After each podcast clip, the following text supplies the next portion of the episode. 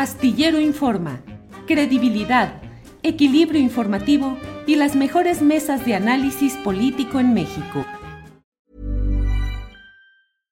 Hey, I'm Ryan Reynolds. At Mint Mobile, we like to do the opposite of what Big Wireless does. They charge you a lot, we charge you a little. So naturally, when they announced they'd be raising their prices due to inflation, we decided to deflate our prices due to not hating you.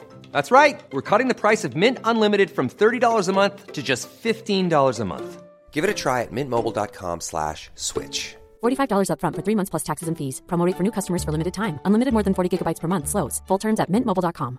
Planning for your next trip? Elevate your travel style with Quince. Quince has all the jet-setting essentials you'll want for your next getaway, like European linen, premium luggage options, buttery soft Italian leather bags, and so much more. And it's all priced at 50 to 80% less than similar brands. Plus, Quince only works with factories that use safe and ethical manufacturing practices. Pack your bags with high-quality essentials you'll be wearing for vacations to come with Quince. Go to quince.com slash trip for free shipping and 365-day returns.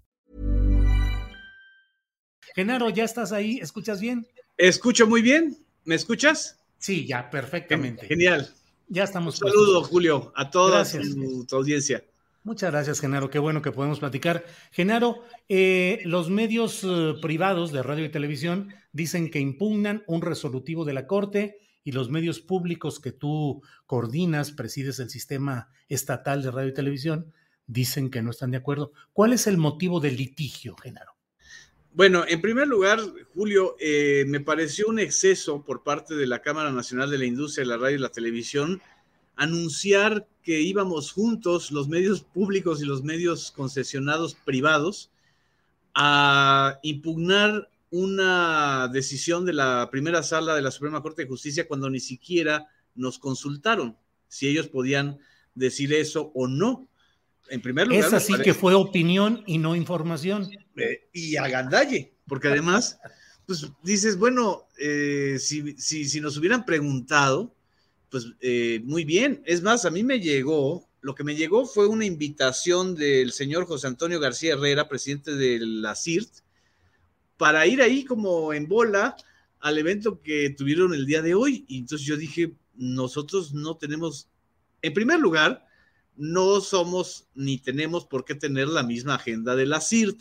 Eso creo que debe quedar muy claro que lo que está tratando de hacer este nuevo periodo de gobierno y de, y de, nuevo periodo de, de, muchas cosas es levantar a un gigante dormido que son los medios públicos mexicanos. Y levantar este gigante dormido se hace con el esfuerzo de los propios medios públicos y de los que estamos trabajando en ellos, no con no yéndote a la cola de la CIRT, ¿no? Eso en primer lugar. En segundo lugar, no estamos en desacuerdo ni los directivos, por lo menos de Radio Educación, está ahí Gabriel Sosa Plata, que fue un defensor de audiencias destacado, la maestra Leida Calleja, que es la directora del IMER y que también ha defendido la causa de los derechos de las audiencias, el cineasta Armando Casas en el Canal 22, el actual director de Canal 11, Carlos Brito, un servidor, Genaro Villamil, y la maestra Leticia Salas, que es la directora del Canal 14. Pues no estamos en desacuerdo de esta resolución porque es una causa, es una causa en favor de los derechos de las audiencias, no en contra de los concesionarios privados. A mí lo que me parece eh, ya bastante grotesco es que no no encabecen ellos la causa de sus propias audiencias y que quieran confrontar el tema de la distinción entre opinión e información que se aplica en todos los países, por lo menos de Europa y de otras partes del mundo, en donde se, le hace una distinción o una, un favor a las audiencias al decir, bueno, esto que está usted viendo, pues es la opinión del conductor, lo cual no quiere decir, y eso también creo que hay que aclararlo, que deben acabar las entrevistas de opinión, las mesas de debate, el género opinativo o de dentro de los esquemas informativos. Lo único que está sucediendo es que se está delimitando el derecho de las audiencias a poder saber este, en qué momento se está dando una información o en qué momento se está dando la posición de la empresa o del conductor. Y en ese sentido nosotros no podemos estar en desacuerdo ni estamos en desacuerdo. Operativamente, ¿cómo sería esto, Genaro? Es decir, hoy sucedió este hecho, así, asá, en tal lugar, aconteció. Eh, tenemos un entrevistado que dice que fue blanco, otro que dice que es negro, y hasta aquí llega la información. Mi opinión como conductor es que bla, bla, bla. Exacto. Exacto. Es decir, lo, lo distingues y lo, y, lo, y lo subrayas. Ahora, veamos el fondo del asunto, Julio este litigio de los derechos de las audiencias es otra de las herencias del conflicto del 2006, es decir, de la guerra sucia aquella del 2006 eh, que, que, manchó la campaña electoral, la contienda electoral. Y si nosotros nos acordamos, en 2007 hubo una reforma eh, electoral y una reforma a la constitución que generó aquella rebeldía de los conductores ante el Senado cuando acudieron Joaquín López Dóriga, a La Torre, a Patti Chapoy, no sé si nos acordamos de eso. Sí, claro. A decirle al, al Senado, es que nos están limitando la libertad de expresión. No, no se trataba de limitar la libertad de expresión. Se trataba de distinguir entre opinión pagada por un candidato o un partido político a su favor, que era el caso de Peña Nieto, y la opinión de un especialista o de un analista. Ese es el fondo del problema, que eh, en muchos sentidos la industria durante muchos años vivió de eso, de tarifar, de, de pactar un precio por las opiniones favorables a un candidato, a un gobernador, a un político, en fin. Yo creo que no por nada, sinceramente lo digo, el único medio público que creo que estuvo el día de hoy en esta conferencia de la CIR fue TV Mexiquense, que pues es del grupo Atlacomulco, o, es decir, está dirigida por, pues, por, un gobernador o, está en, en, un gobierno que siempre ha comulgado con esa idea de que la, hay que pagar eh, por la información y por la opinión, ¿no? Históricamente, ¿qué hemos vivido, Genaro? Sobre todo en los medios abiertos de eh, comunicación electrónica como radio y televisión, particularmente pienso en Televisa, en Televisión Azteca. Sus conductores a veces con un solo gesto, con un mm, con un comentario negativo, desacreditaban la información que hubiesen estado dando, por ejemplo, de grupos opositores al poder. Y por el contrario, eran muy salameros y muy entusiastas, por decirlo con un eufemismo, hacia las opiniones que les daba el gobernador, el presidente, el funcionario, con el cual normalmente esas mismas empresas tenían grandes convenios económicos. ¿Ese era el punto en el cual la opinión afectaba la información? La gacetilla electrónica afectaba, digamos, la, la, información o el contenido que se le da a las audiencias en las radios, sobre todo. Yo creo que el, problema más grave en estos momentos ya ni siquiera es la televisión, es, es la radio comercial, es decir, el exceso de opinión del propio conductor y descalificación de toda la información que se da, en realidad, eh, en lugar de, de, generar un servicio de interés general, que es la información, pues lo que genera es, es una, pues, estos fenómenos a veces de linchamientos mediáticos o de campañas o de, o de, o de personajes que dicen de su ronco pecho lo que quieran decir porque tienen un micrófono al aire. ¿Sí me explico? Sí, sí, sí. Fíjate ah, que... Hemos caído en el exceso. Entonces, eso, eso, yo creo que eso eso hay que reconocerlo. Yo creo que la, la, CIR no haría mal, nada mal, en admitir que van a tener un esfuerzo por en favor de sus propias audiencias, no en favor del gobierno o de la Suprema Corte de Justicia, de sus propias audiencias. Fíjate, Genaro, que a veces escucho algunos noticieros, sobre todo de radio, he escuchado algunos en los cuales me impresiona el grado de soltura em, obscena contra ciertos personajes o políticas, empezando por el presidente de la República, sus funcionarios, sus políticas, de personajes que los escucho y digo, a ver, a ver, pero está bien, está bien la crítica y está bien señalar cosas cuando es tu opinión, pero a veces hay una, pues la verdad, odio, a veces odio así desatado, eh, que se expresa en el espacio en el cual el conductor está presentando una opinión. Y digo, bueno, eso históricamente había sucedido, lo habíamos vivido con muchos personajes, con Beteta en la radio, con algunos otros.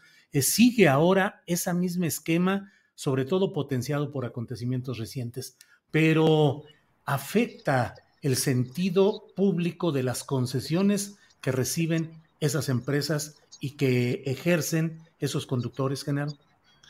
Pues la resolución de la, de la, de la Sala Superior de la Suprema Corte de Justicia, yo le pedí al, al defensor de las audiencias del SPR, Lenin Martel, un investigador y además eh, que ha defendido esta causa, que me explicara en un documento muy breve lo que está en juego en este tema.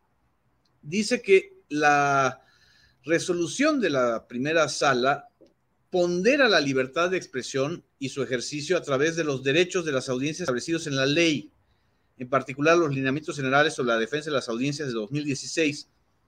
Lo que, lo que ocurre a raíz de esto es que el Instituto Federal de Telecomunicaciones, no el gobierno federal, no la Cámara de Diputados o el Congreso de la Unión, no la presidencia de la República, la Secretaría de Gobernación o cualquier otra, sino el IFETEL tendrá la facultad de actualizar los lineamientos generales en defensa de las audiencias. Y los códigos de ética no serán emitidos por los concesionarios de los medios, lo cual evitará sesgos en la redacción y aplicación de los mismos. Esto es lo que les molesta, que se puedan emitir códigos de ética eh, protege los derechos humanos de las audiencias al manifestar, y cito la resolución de la sala superior, todo informador en su calidad de intermediario de la programación que difunde debe cumplir con el deber de que la información divulgada sea por un lado veraz y por otro imparcial, de tal forma que distinga entre las opiniones o juicios de valor de quien informa y el contenido mismo de mensaje informativo o noticioso. Se les está pidiendo que lo distingan, no que lo prohíban. ¿Sí? Entonces, no hay mordaza aquí. Entonces, creo que en este sentido es, pues es una buena causa para los propios concesionarios y para las audiencias. Pero bueno, ya vimos que desde hace muchos años hay un tema con este, con este asunto, ¿no? Eh, Genaro, ¿y esta decisión de la sala de la Suprema Corte de Justicia de la Nación tiene todavía recurso que se pueda oponer? Sí. Sí, hasta donde entiendo van a eh, cabildear con la sala superior, es decir, ya la segunda, la siguiente instancia sería la sala superior, es decir, el pleno de ministros, ¿no? Y bueno, también yo creo que va a ser un debate muy interesante. O sea, yo creo que en ese sentido, qué bueno que pues la CIR de una posición, ojalá haya un foro o un debate donde la Suprema Corte de Justicia y sus ministros pues escuchen las posiciones, ¿no? Gracias, Genaro. Pues déjame este, tratar de eh, robarte un poquito de minutos y de opiniones en general sobre, sobre temas relacionados con el mismo eh, cargo que tienes, pero Genaro, ¿se habrá construido ya una oposición o una alternativa de medios públicos fuerte y suficiente frente al poder de los medios privados? En lo que va de este sexenio? No, definitivamente estamos en este proceso y tú lo has vivido y eres testigo de, esto. Estás ahora en Canal, 11, en Canal 22, eh, estás muy al pendiente de lo que sucede. El abandono que tuvo la comunicación pública en México durante décadas fue tremendo. Ready to pop the question? The jewelers at BlueNile.com have got sparkle down to a science with beautiful lab-grown diamonds worthy of your most brilliant moments. Their lab-grown diamonds are independently graded and guaranteed identical to natural diamonds, and they're ready to ship to your door. Go to Bluenile.com and use promo code LISTEN to get $50 off your purchase of $500 or more. That's code LISTEN at Bluenile.com for $50 off. Bluenile.com code LISTEN. Millions of people have lost weight with personalized plans from Noom, like Evan, who can't stand salads and still lost 50 pounds. Salads, generally, for most people, are the easy button, right? For me, that wasn't an option.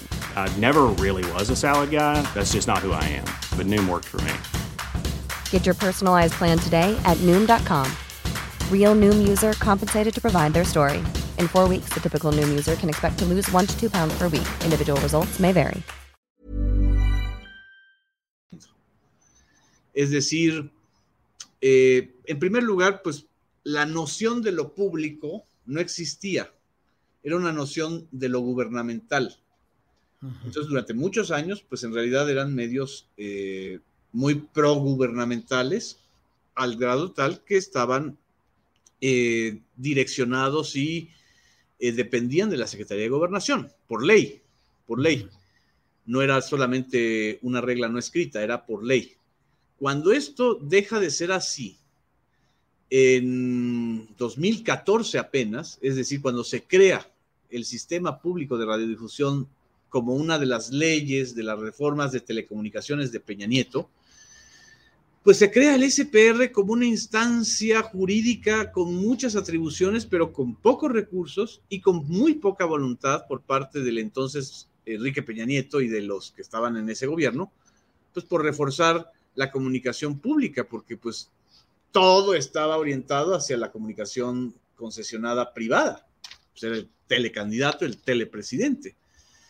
Y entonces lo que ha sido el esfuerzo es con esa ley tratar de crear una coordinación y de, y de ampliar la infraestructura del sistema público de radiodifusión, que yo, yo te lo explico así, es como si tú estás construyendo una carretera o una autopista en donde hay cinco carriles y en esos cinco carriles se van a multiprogramar las señales del 11, del 14, del 22, del canal del, de, de, o de la plataforma de contenidos de la SEP, que es la DGTV, y llevar hasta, hasta el 70-80% de la población esas señales. En estos, cuando yo recibo el SPR, eh, la señal del 14 se veía en el, o sea, alcanzaba potencialmente el 50% de la población. Ahora ya estamos en 66%. Y el canal 11 también va a aumentar y donde aumente el SPR, pues va a aumentar también las señales multiprogramadas. Falta todavía mejorar el contenido y crear una nueva generación de productores, conductores, periodistas, etcétera, ¿no? Sí. no es fácil. Claro. Eh, Genaro, nada, más como lo dicen, por, por alusiones personales, sí, yo estoy, eh, no es exactamente que esté en el 22, sino que están repitiendo el programa de la Mesa del Más Allá que transmitimos en mi programa de 1 a 3 de la tarde, y, Ah, es a título, y es a título honorario, es decir, no hay ningún pago ni nada por el estilo, y es la reproducción de nuestra Mesa del Más Allá con Horacio Franco, con Ana Francis Moore y con Fernando Rivera Calderón. Pero bueno, solo esa, esa precisión. E- y Genaro, este, mm, pero no se ha podido, ¿por qué no se ha podido avanzar en la elaboración de figuras, contenidos y programas que tengan un impacto importante en la población, sobre todo frente al impacto que sí tienen todavía los programas de los medios privados? Porque se necesitan recursos, muchos recursos, eh, para poder eh, tener, digamos, el nivel de producción de contenidos, el nivel salarial que se necesita también para pagarle bien a los conductores, conductoras y trabajadores de la información. Yo creo que se les está pagando bien a secas, ojalá y fueran muchos más altos los salarios sin llegar a, los, a lo escandaloso que es el pago a un conductor de noticias o de radio en un medio privado. Frente a un gobierno también que privilegia la austeridad y el no dispendio, porque además venimos de una época en donde se huachicolearon los medios públicos, es decir, habían recursos que se destinaron a la terciarización de producciones que no se vieron, algo de lo que hablamos en el 2019. Frente a esa situación, la prioridad, digamos, presupuestal en estos momentos ha sido la construcción de infraestructura, de una infraestructura que va a quedar para más allá de este sexenio, es decir, la construcción de estas eh, torres de transmisión y de las estaciones de transmisión en, el, en las plazas donde no estaba, es una infraestructura que hacía falta y que hace falta construir. Cuando, desde que se vendió Imevisión, es decir, desde que en el gobierno de Carlos Salinas de Gortari se vendieron las dos principales cadenas de televisión públicas, que eran el 7 y el 13, no se volvió a construir una infraestructura con la aspiración a tener dos cadenas nacionales.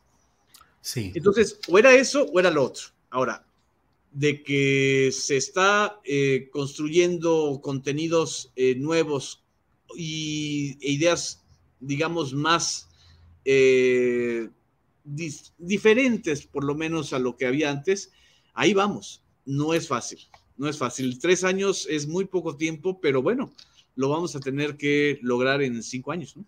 Al menos que es lo que me queda a mí. De, y mientras, sí, de Genaro, y mientras tanto, pareciera que ahí viene la revancha de los medios privados, como con temas como el de Casa Houston.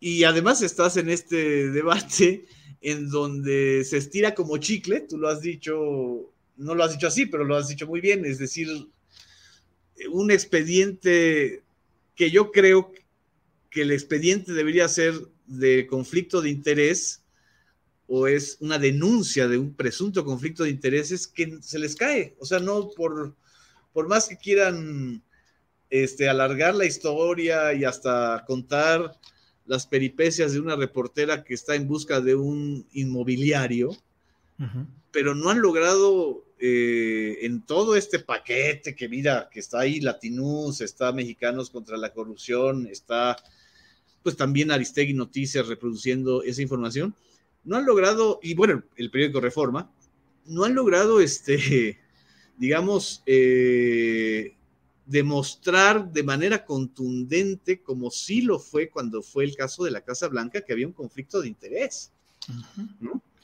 Entonces, ¿Te decepcionó el tratamiento periodístico de Aristegui a este caso?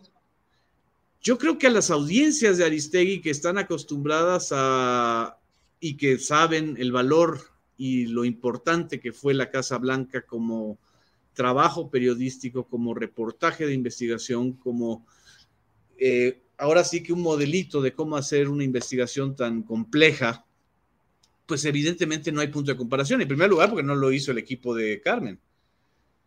Y en segundo lugar, porque no hay relación. Es decir, esta es una casa rentada.